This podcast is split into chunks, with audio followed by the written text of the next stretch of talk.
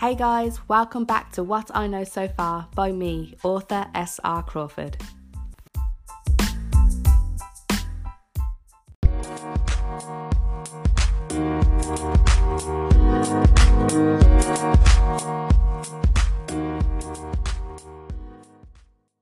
Hey guys, welcome back to my podcast. This week, today, I wanted to talk about fear. Fear is a complex, unavoidable part of life.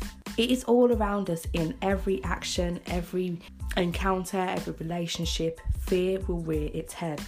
You see, fear can show itself in many different ways. It's not just sweating and being afraid to do something, but it can show in normal behaviors as well. This is things like perfectionism. People who try to aim for perfect all the time are ruled by fear because they're too afraid to let something go. Say, I was writing a book and I kept rewriting it and moving things around and working on characters because I thought that I was aiming for this perfect thing that I could achieve. But in doing that, it's really stemming from the fear of letting that project go, the fear of taking the next step. The same goes for procrastination.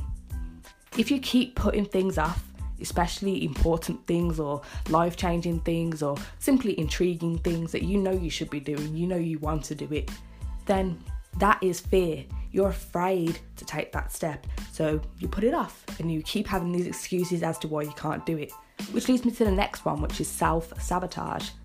Not doing things that we know we should do, knowing that we want to do, for all the reasons under the sun that we can make up and come up with that we tell ourselves is true, that is self sabotage and that comes from fear. The next one is staying in your comfort zone. Comfort zones are comfy, they're normal, hence, you know, the name comfort zones. They do not test us in any way. And so, if you stay in your comfort zone, then you are letting fear take the lead in your life. Instead, those people who step out of their comfort zone aren't letting the fears of the unknown decide whether they're going to do something or not. The next one is being too controlling.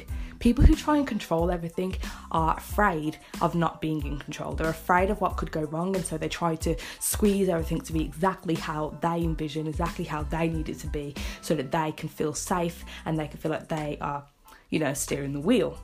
The next one is escapism. People who are constantly going to alcohol or drugs or playing video games all the time or watching way too much TV, these kind of things, they are escaping from something. And that comes from a place of fear. You're afraid to face reality, afraid to face um, tasks, or afraid to face people. And so you escape into something else. And the last one is settling. People who settle for less than what they want, less than what they're capable of, are people who are afraid. They go for the easy job that they know that they can do instead of the one that might test their limits a bit, but in the end will definitely be the better job and perhaps have the better pay. So, with all these in mind, we can see that fear is present in a lot of us without us even realizing. And the trouble is, I think a lot of us believe that fear is something that needs to be conquered, that needs to be abolished. But that's not quite the case. Fear can obviously be good for us in some ways. This is in the case of protection protection against danger. So you're afraid of, I don't know, a lion. If you see a lion in the street, you're not going to go up to it because you're afraid. And so that keeps you safe. And the next thing is it alerts you to important things or places of growth.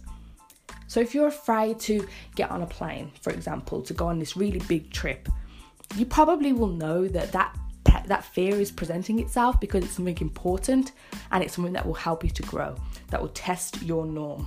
In life, we fear risks and challenges and hardships and long tasks. So, does that mean that we shouldn't do these things just because we're afraid?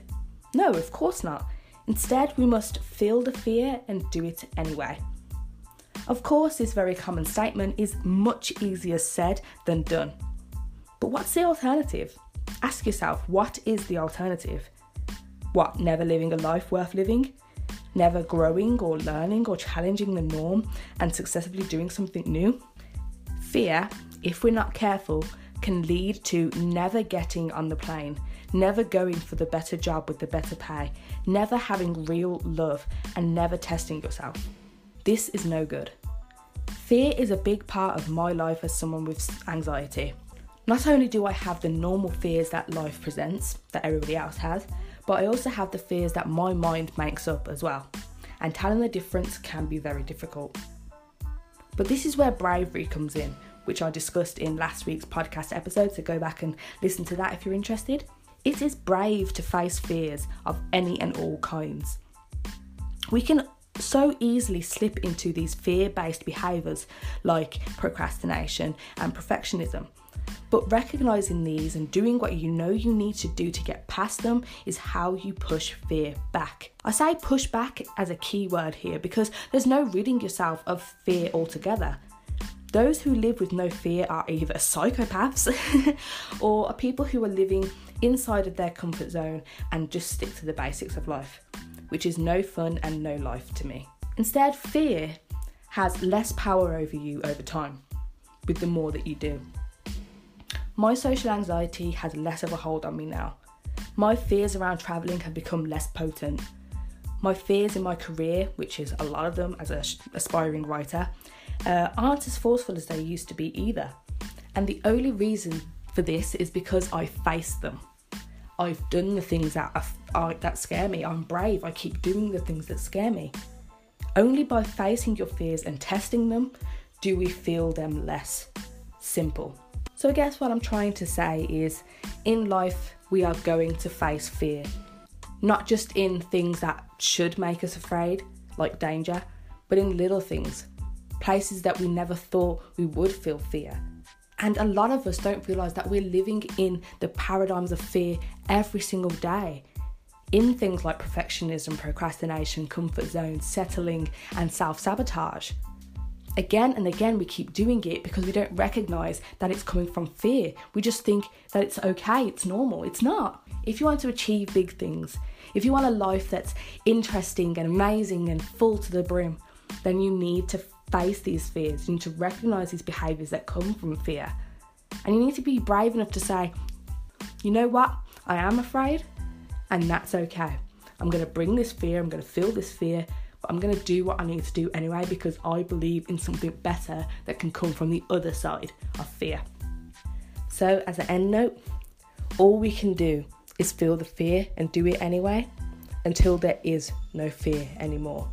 And of course, fear will never ever go away, but in specific areas, it can become weaker and weaker. Like I said, with my social anxiety, it's not as bad as it used to be, only because I keep facing the social anxiety. I keep putting myself in social situations.